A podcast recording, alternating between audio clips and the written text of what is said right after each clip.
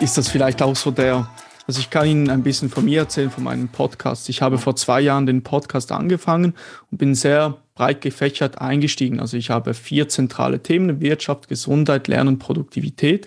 Mhm. Und ich bin mit dem Ansatz an die Sache rangegangen, dass ich eigentlich über die Zeit hinweg für mich immer mehr herausfinden möchte oder das immer mehr herunterbrechen möchte.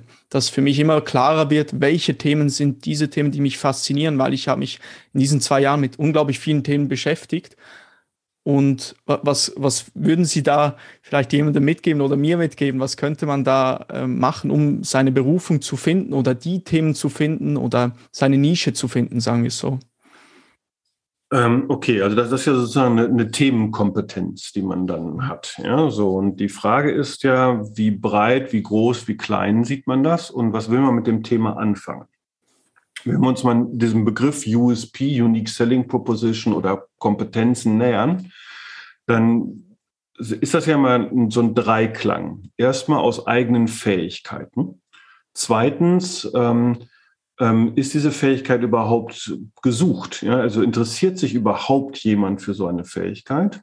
Und drittens, was machen andere dazu? Also das Thema Wettbewerb. So, und ähm, wenn ich das, diese drei Dimensionen betrachte und ich arbeite an allen drei Dimensionen, komme ich relativ schnell irgendwann zu dem Punkt zu sagen, das könnte ein USP sein.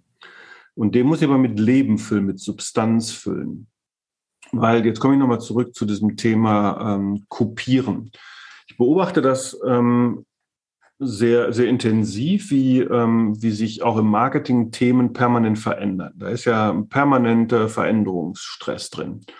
Und ähm, wenn so ein Thema neu entsteht, kann man so ein Thema mit prägen. Wenn man irgendwo mit einsteigt in ein bestehendes Feld, was weiß ich, Marketing, ja, dann ist das erstmal definiert. Ja, da kann man jetzt nur gucken, wie kriege ich meine neue Facette da rein. Und ähm, dann muss ich mir erstmal einen Überblick verschaffen. Was machen alle denn da eigentlich? Was, was passiert da in den Themen? Und je länger und je intensiver ich mich damit beschäftige, umso eher werde ich zum Experten. So, und da, das ist meines Erachtens ein ganz großer Punkt. Die meisten äh, sind gar nicht bereit, so viel, die wollen Experte sein, wollen aber nichts dafür tun, Experte zu werden. Und ähm, es gibt diese schöne Publikation äh, Überflieger äh, von, Namen habe ich jetzt gerade vergessen, fällt mir gleich bestimmt nochmal ein. Und ähm, der hat ähm, in der Studie ist analysiert worden, was Menschen zu Überfliegern macht, also zu echten Experten und zu herausragenden Experten. Und ein wesentlicher Faktor dabei ist es, ähm, Zeit zu investieren, also permanent an dem Thema dran zu bleiben. Und ähm, dann kriegt man diese Expertise, hoffentlich in einem Thema, was Leute interessiert. Ja, da greife ich jetzt mal auf mich zurück. Bildungsmarketing, wie ich das, wie ich darüber promoviert habe. Ich hatte den eigenen Case, ich hatte das eigene Unternehmen ja und ähm, habe viele Gespräche geführt. Und viele haben dann in dieser Dissertation der Promotionszeit gesagt im Marketing, ja, aber das ist ja kein richtiges Produkt. Ja, kannst ja nicht richtig vermarkten. Jetzt muss man wissen, dass in den 90er Jahren auch die Hochzeit der Dienstleistungsforschung war. Ja, dass Bildung eine Dienstleistung ist, wird von heute vielen immer noch äh, negiert. Ja, aber das ging da gerade los. Das Thema Bildungsmarketing hat aber keinen interessiert. Ja, also muss man wirklich sagen, deswegen war ich da auch ein, weit, auf weiter Flur wirklich alleine. Und ähm, was interessant ist, ist eigentlich das Thema, dass dadurch, dass ich dran geblieben bin, habe ich dann auch von vielen gehört, ja, das macht man aber so nicht. Ne? Also die Leute, die aus der Bildung kamen, das klappt nicht. Und das war eigentlich damals auch die Motivation, ähm, das Unternehmen zu gründen, zu sagen, wenn ihr alle sagt, das funktioniert nicht, dann mache ich mir meinen eigenen Case. Dann werde ich halt einfach von diesen Aussagen unabhängig. Und heute ähm, ist der Markt völlig anders. Ja, der ist so liberalisiert, dass alle dort Bedarf nach dem Thema haben. Aber vor 20 Jahren war das nicht so. Ne? Das war eigentlich gefühlt eine Sackgasse.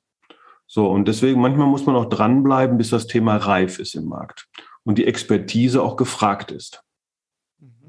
Ist es zu einem gewissen Grad auch heute der Fall, dass man hat wie eine bestehende Kategorie und in einer bestehenden Kategorie, sagen wir jetzt, in einem bestimmten, sagen wir, das Thema Produktivität ist im Moment, glaube ich, sehr, sehr beliebt, auch bei vielen Leuten, das mhm. zu verfolgen, dass man dann vielleicht nicht anstrebt, der Beste zu sein in diesem Thema, sondern wie eine neue Kategorie auf die Beine stellt und sagt, ich möchte Produktivität für diese und diese Leute anbieten? Ich glaube, dass das eine Lernkurve ist. Ähm, es gibt ja die ähm, Blue Ocean Strategie, also die, ne, es geht ja um diese Frage, wo ist der blaue Ozean? Wo kann ich mich positionieren, wo nicht tausend andere auch schon sind, dass ich da ähm, mir den Marktanteil erkämpfen muss. Ich glaube aber, ähm, dass das ein Ideal ist, was so gut wie nicht, also das ist ganz, ganz kleiner Anteil an, äh, an Playern, die das schaffen. Insbesondere, weil es auch ähm, kapitalintensiv ist. Ich glaube, der Weg, ähm, erstmal zu sagen, so ich gehe jetzt in so ein Segment hinein, bleibe beim Marketing oder wie war das jetzt Produktivität? Ich gehe jetzt in das Thema Produktivität hinein und verschaffe mir jetzt erstmal einen Überblick. Ich schwimme erstmal mit. Das wäre sozusagen so dieser erste Ansatz, ja, mitschwimmen im, im großen Wettbewerb, um mal zu gucken, was läuft denn da ab? Auch mal zu analysieren, wie, wie verstehen andere das Thema Produktivität? wo, wo sind die Bedarfe der Kunden? Und dann zu schauen, wo könnte ich da eine Lücke finden, wo meine Kompetenzen, meine Fähigkeiten, die ich dann dabei auch gerade aufbaue, dann ähm, fruchtbar einbringen kann. Und dann das Thema weiterentwickeln. Ja, das, ich nenne das immer Game Changing.